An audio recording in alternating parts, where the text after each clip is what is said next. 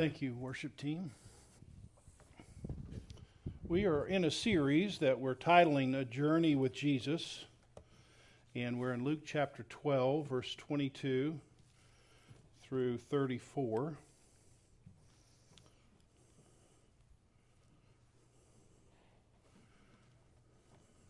Eight seventy one, if you're using one of the blue pew Bibles, and it's always helpful just to have your Bible open or device, whatever you use to read, and just follow along as we listen to some key teaching from Jesus here. Luke chapter 12, beginning with verse 22. We're going to go to 34. Let's stand together as we read God's word. and Jesus said to his disciples, Therefore I tell you, do not be anxious about your life what you will eat, nor about your body what you will put on. For life is more than food, and the body more than clothing. Consider the ravens. They neither sow nor reap, they have neither storehouse or barn, and yet God feeds them. Of how much more value are you than birds? And which of you, by being anxious, can add a single hour to his span of life? And if then you are not able to do a small thing as that, why are you anxious about the rest? Consider the lilies and how they grow. Neither they, they neither toil nor spin. Yet I tell you, even Solomon in all of his glory was not arrayed like one of these. But if God so clothes the grass, which is alive in the field today and tomorrow is thrown into the oven, how much more will he clothe you? O you of little faith. And do not seek what you are to eat and what you are to drink, nor be worried. For all the nations of the world seek after these things, and your Father knows that you need them. Instead, seek his kingdom, and these things will be added to you. Fear not, little flock, for it is your Father's good pleasure to give you the kingdom. Sell your possessions and give to the needy. Provide yourselves with money bags that do not grow old, with a treasure in heaven that does not fail where no thief approaches and no moth destroys. For where your treasure is, there will be your heart also. You may be seated, and let's take a moment to reflect on God's Word. Behind every worry is a war. Behind every worry is a war. This is part of a longer quote from a guy named Paul Tripp, Christian writer, counselor, and he's commenting on this passage. And he says this passage is really a detailed unpacking of the war between the kingdom of God and the kingdom of self. It teaches us that behind every moment of worry is a war, a war for the heart. So I'm titling this sermon The Worry War. And I want to say right away that the worry war is not a war that you win one time and then it's over. Oh, how I wish that was true. Like I remember back in 1995, I won the worry war, and for the last 25 years, I've not had a worry. Man, don't you wish that was the case? But the worry war is something that you're always engaged in. Uh, it's a long, it's a lifelong battle. The Apostle Paul, in talking to his protege, his apprentice, Timothy, he says, Fight the good fight of faith. See, he knows it's a war, it's a, a fight of faith. The war against worry is a fight for, for faith. Paul Tripp goes on to say this defeating worry, okay, so I'm leaning in. I've got I'm losing the worry war sometimes, so defeating worry is not about hoping that tomorrow will be better. It's not just going, okay, if I just take some NyQuil, I get one good night's sleep. I know this isn't you, but other people I've talked to, and I just get that one good, then, then everything will be different tomorrow. It's like just thinking that tomorrow will be better. No, defeating worry is about being a good soldier in this deeper war for the heart. It's something you have to fight for, something you have to put on armor for, like a, a soldier. Listen to his conclusion. It's about fighting the temptation. This is how you defeat the worry war, according to Paul Tripp. You fight the temptation to attach peace in your heart to things that cannot give you peace. It's about fighting the temptation to attach the peace in your heart to things that cannot give you peace. It is about feeding your soul on the promises of God and living for something bigger than yourselves. Well, that's the sermon. We're in a worry war. We're all in it all the time. It's a fight for faith, and we have to dress ourselves like soldiers. And part of that is just saying, I, I have a tendency to attach my peace to my 401k, which is now my 201k, or my family, or my position, or my health. None of these things are bad things. I don't want you to think of it as I've attached myself to negative th- things. These, these things are fine. But when you think they're going to give you ultimate peace, satisfying joy, then you've attached it to the wrong thing. So I've got to fight the temptation to attach it to those things. And I have to attach to something that's forever. I have to regularly make it a habit of my mind to attach myself to this so then I go, okay, this is where real peace is found. This is where real joy is found. Even in the midst of great circumstances or difficult ones, I've made the right attachment. So what do we learn here from this passage from Jesus in this passage about prevailing against the worry war? And I want to mention two things. There's a strategy, there's a common strategy deployed by worry that we need to be aware of and Jesus mentions it here in the text. And then he gives us some tactics, or maybe you might think of tools. Tactics is a little bit better for a war analogy. So we're in this war, and I need some tactics. I need to know how to fight against this worry war. First of all, the strategy. First point here, and there are three, is finances represent a major front in our battle in the worry war there are lots of fronts on the worry war battle. And you, this may not be yours today, but this is the one that Z- Jesus is zeroing in on because it is a major front that my, my worry is very frequently attached to my wealth, whether it's how much I have or how much I don't have. It just has a root that's connected to my wealth. And let me show you what I mean. When we start reading the text in verse 22, we can see that we're breaking into a conversation because he says, therefore. So he's been saying something, and now he's going to draw some conclusions. So we're really jumping into the middle of the conversation. And the conversation started uh, previously, and Joseph talked about this. He talked about money the parable of the rich fool. You remember that from last week. Joseph did a great job talking about that. And the takeaway line, you can read it in verse 15, chapter 12, is take care and be on guard. Take care and be on guard. Again, this is Jesus looking at his disciples saying, take care or stare at. That's the idea. Stare at this. Have your your eyes wide open. This is not something that you want to be, you know, just sort of sleepy around. You've got to guard against it. And what are you guarding against? All kinds of covetousness, covetousness, all kinds of greed, whether it's a hoarding, which Joseph talked about, or a grabbing. Either way. Why? Because your life does not consist of the abundance of possessions. Apparently, Jesus had seen the bumper sticker on a chariot He who dies with most toys wins. that bumper sticker continues on today. And it's really meant to be funny. But what's funny is when there's a little truth in it. The feeling that, well, I know that's not true, but I sure would like some more toys. You know, that feeling like if I just had just a little bit more, well, then I would have life. And and I would not have any worries. I, I, would sort of unload some of my worries because I have enough finances.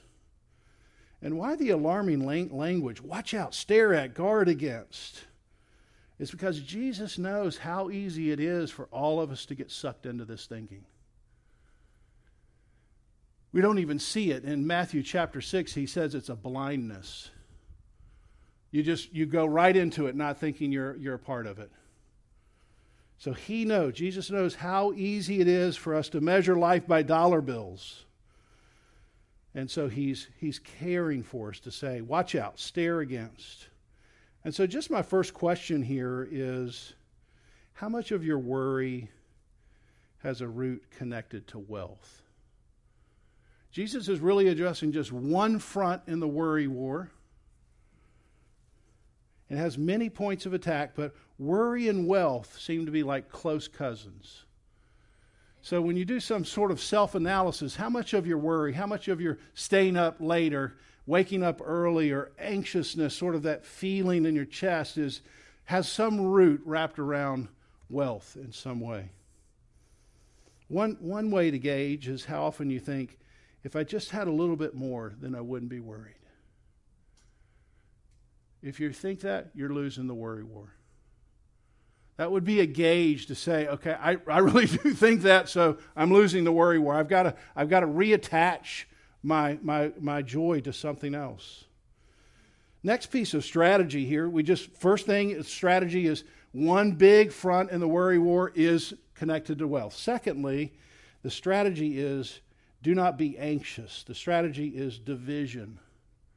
The word anxious means divided. So Jesus is saying, don't be divided. He uses the same word in a familiar passage, the parable of the sower. Remember that? The, the sower's casting the seed, and it falls on four different kinds of soil the rocky soil, or the, the hard ground, the rocky soil, and the thorns. And then there's the good soil. And you remember the thorns? What were the thorns? The worries of the world and deceitfulness of wealth.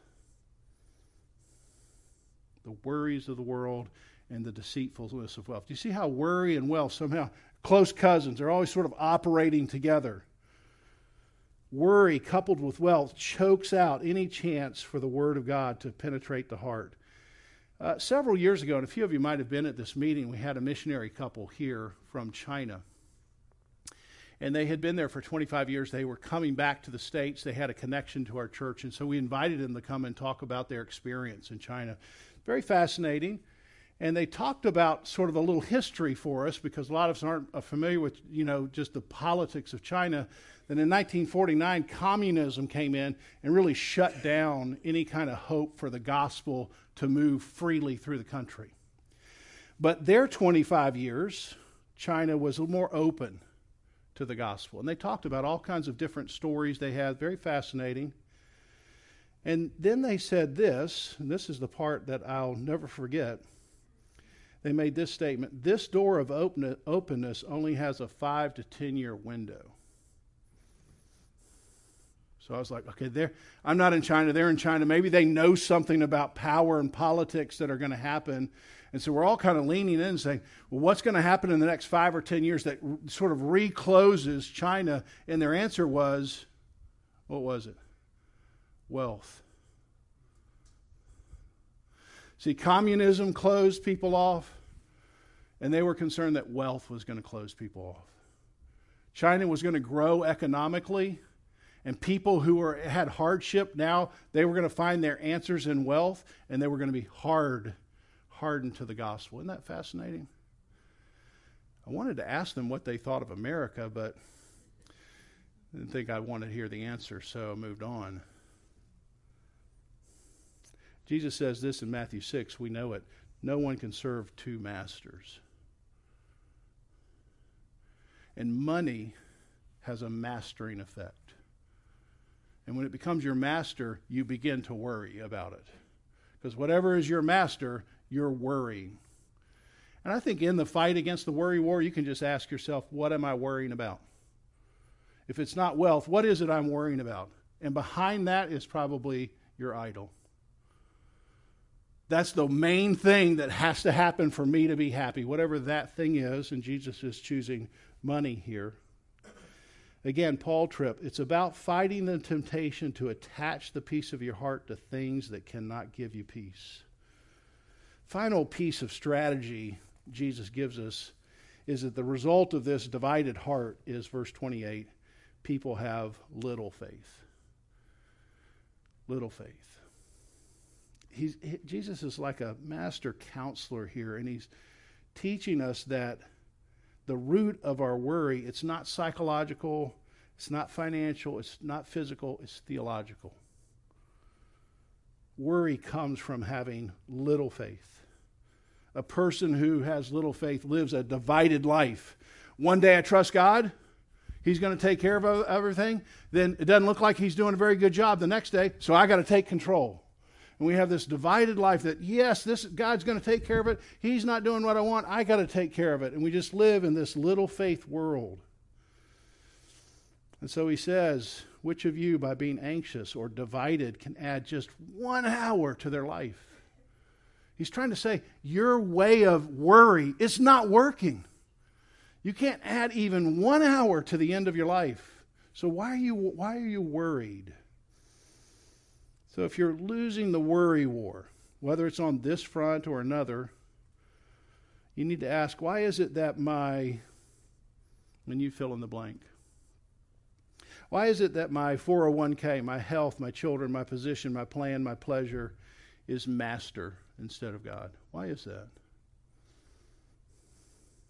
Hudson Taylor, uh, very uh, a hero of mine, I would say, is a missionary to China. He started what was called the China Inland Missions. And there had been missions to China, but it's all sort of on the coast, and he went inland, and so that was what made him China Inland Missions. And he carried at the end of his life an enormous amount of weight and responsibility for the mission, for churches, and many missionaries that were coming from the West into China. And he wrote a book, or a book was written about him, I should say, called Hudson Taylor's Spiritual Secret. It's really a great book.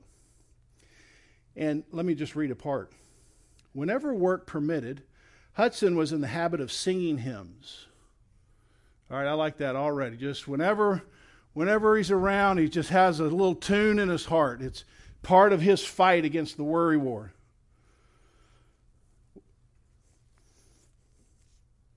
He would always come back to this one hymn Jesus, I am resting, resting. The first line Jesus, I am resting, resting in the joy of what thou art. See that? I've, I've taken my glory or my, my worry from here to here. I am finding out the greatness of thy loving heart. Some around him could hardly understand this joy and rest, especially when fellow workers were in danger. Mr. Nichols, this is one of the people on the mission field with him, recalls a series of letters arriving on one occasion which brought serious news of rioting in two different missionary stations. Standing at his desk to read them, Mr. Taylor mentioned what was happening and that immediate help was necessary. Feeling that he might wish to be to be alone, Nichols was about to quietly withdraw when to his surprise someone began to whistle.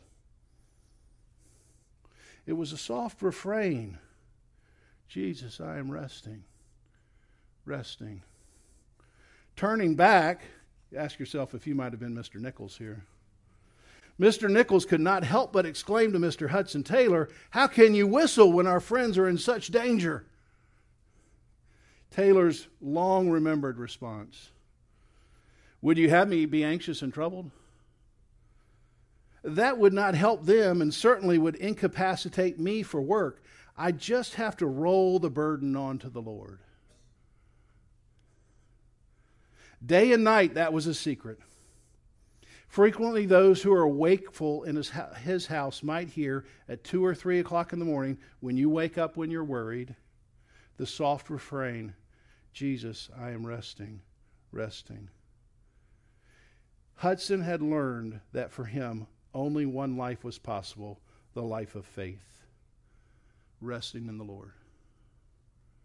Now, that's a great story, but my fear is that some of you would say, yeah, I mean, I guess that works for Hudson, but really? I mean, just rolling your burdens onto the Lord? Is that what you're asking us to do, Paul? And the answer to that is well, yeah, yes, that I, I'm asking you to do that.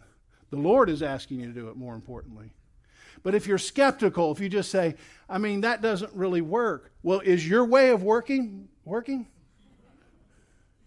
I mean, is, is your biting your nails? Is your waking up at 3 o'clock in the morning and checking your, your phone or whatever, is that really working for you? See, I, I don't think it is. There is something that's available for us. And it's little habits of just roll, singing a hymn and saying, I'm just remembering something true right now, or else my mind's going to get caught up in worry. So let's just turn to some tactics here. I'll mention three. First of all, you notice in the verse 22 do not. Do not be anxious. In other words, you're going the anxious way. Don't turn around. You need to go in a different direction. You need to reverse course. Romans 12, 2. Do not conform to the pattern of this world, but be transformed. And the transformation begins in how you think about things. And I'm afraid to say that many people are stuck on a faulty pattern of thinking when it comes to their finances. And here's the faulty pattern I've got to live, then save, then give. That's a faulty or false pattern. I've got to live, then I, if I have money after my living, I got to save. And in those rare occasions I have money after my living and saving, then I give. I, I, the false narrative is I have to take care of myself first.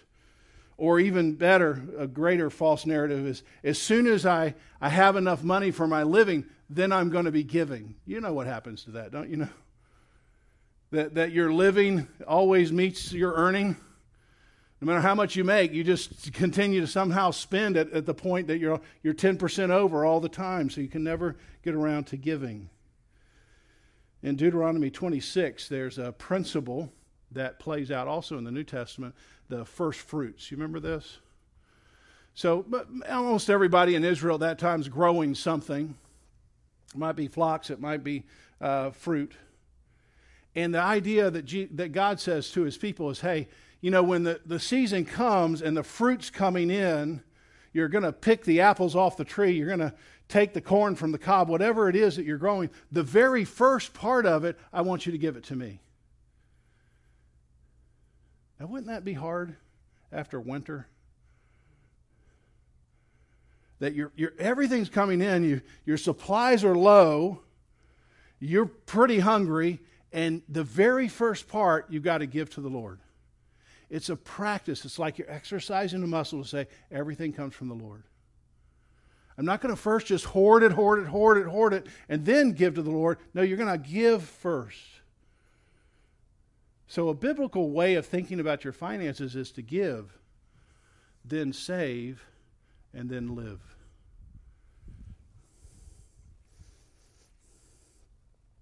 My guess is many of us would want to do more for the kingdom of God. But you would just say, I don't have the resources. And I might say it's possible that we don't have the right priorities. It's hard. This is hard. This is Jesus saying, I know you're going to get captured. I see it all the time. And this is how you get captured. You live your life first. You don't give. And then because you live your life first and you start worrying about it, and just don't do that. He's just trying to say, hey, you got to turn that around. Don't go that way, go this way. The second tactic is do pay attention to creation. And I really love this, and I especially was thinking about this during the, the time of silence with the flowers. Aren't these just beautiful? Who, who did that? That, that was God. And, and these beautiful flowers are like singing out to us to say, look, look at us. We didn't worry about it. We, this is what, how God has taken care of us. I love this response. Look at birds, look at the flowers, look at grass. He just says, look at creation. And I wonder what Jesus saw when he saw creation. Hey, I made, I made that right there. Come look. I mean, come take a look. This is really awesome. Look at this bird. Look at this flower. Look at the grass. And, and if we're made in his image and he takes care of these like this, we can trust him. I love how simple it is because you can just walk outside and it can be like a, a theological lesson for you. So, so simple, little tactic. I was listening to a podcast about healthy morning routines. And this guy said his morning routine was to fill up his coffee cup, then race out the door. I, I won't ask for a show of hands here. And he decided to insert this little routine. I would stand outside for five minutes with his coffee. And he said, again, to, began to reshape my soul. Just that tiny little practice of just saying, okay, for five minutes, I'm just going to observe the nature that's around me and what God is doing.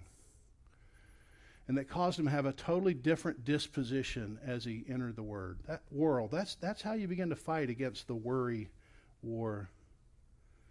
Martin Luther says this God makes the birds our schoolmasters it is a great disgrace to us that in the gospel a helpless sparrow should become a theologian and preacher.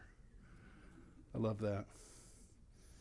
So, so you, you're going the wrong way, and, and Jesus is pleading, and I'm pleading on his behalf go a different way. Think a different way about how you live and save and give. Give, save, live. Look around. Just look at creation. Just walk outside for five minutes and just notice it. And notice how it begins to transform your soul. And third, you got to train your taste in treasure. That's how I put that. Verse 33 and 34. You got to train your taste in treasures. Verse 33 Sell your possessions, give to the needy, provide yourselves with money bags that don't grow old, with a treasure in heaven that does not fail, where no thief approaches, no moth destroys. Matthew 6 Do not lay up for yourselves tre- treasures on earth, but do lay up yourselves treasures in heaven. Randy Alcorn's written a great book called The Treasure Principle, and he says this his, his commentary about this verse. Notice Jesus' argument. Jesus doesn't say earthly treasures are bad, they just don't last. So Jesus' investment strategy is logical. You should invest. You really should invest. But invest in things that will benefit not in three years or 30 years, but 30 million years. See, that changes your thinking. What's going to be around in 30 million years that I can invest in? Now, this is a little strange, and maybe four or five people will appreciate this. But I love going to the New Hanover County City Dump. I want to ask for a show of hands. But there's something satisfying about pulling up your trailer or your car, popping up the hatch, and just going like this. Anybody with me on this? Just, just it's it went from my house to my garage, and now it's going to the dump. Right? That's everything has that little circuit. And one day, several years ago, I took my last big box television. Most of you in this room know it. The college students won't know what I'm talking about. But I had this big box, I don't know, 33 inches or something. And there was a place at the dump just for big box televisions. So I get there and I'm dumping it out. It's like a mountain of big box televisions. And this is, you think this, I was strange going to the dump. This is the really strange part. I got out and started looking at the televisions. I was, and I could remember, remember Circuit City? This is really old. I won't even use this illustration in the next service, but I would go into Circuit City and be like, wow. And I could remember some of these televisions being in Circuit City. And I was like, I remember drooling over that television. And now it's on the dump. How many times you're drooling over something, it's going to end up in the dump. You got to train your taste to say, hey, there's something that's not going to end up there. Something that's going to last more than three or 30 years. It's going to last 30 million years. And when you go see it, it's going to be like jewels. And you're going to say, I put, I put my investment in those kinds of things. So we're coming up on the Advent season. And every year we take up a special offering for three different missions. And last year it was overseas. This year it's local. I think it's First Fruit, Young Life, and Lifeline. It's just a, it's just a time. It's just a way to work your muscle to say, Hey, I want to give my give money, money that I have, to, to this thing that in 30 million years somebody's going to say thank you for helping us in that way. It's still paying off. So, so how are you doing in the worry war? All of us are fighting it. It's not, it's not a mystery. The question is just how are you doing?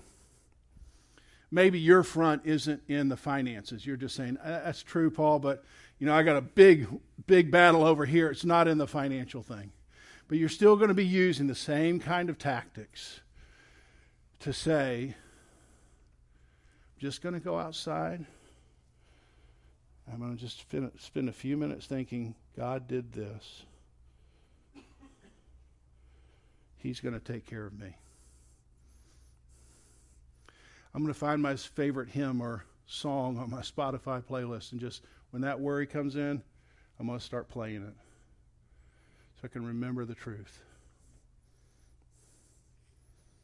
If Jesus takes care of a sparrow, you, you're a treasure. You are a treasure to God. He will take care of you. Let's pray together. Lord, we this is difficult for us in our culture. And so we need you to come in and pull out some wires and rewire us into your kind of thinking. And it won't be natural and it won't be what everybody else is doing. But you're telling us there is a real way to win in the worry war. And you help us kindly with this information today. So I pray for my friends, my brothers and sisters, as they leave and they fight on their own battle, that they would fight and win.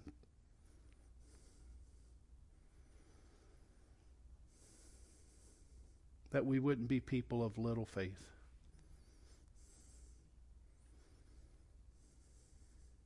pray this in Jesus' name. Amen.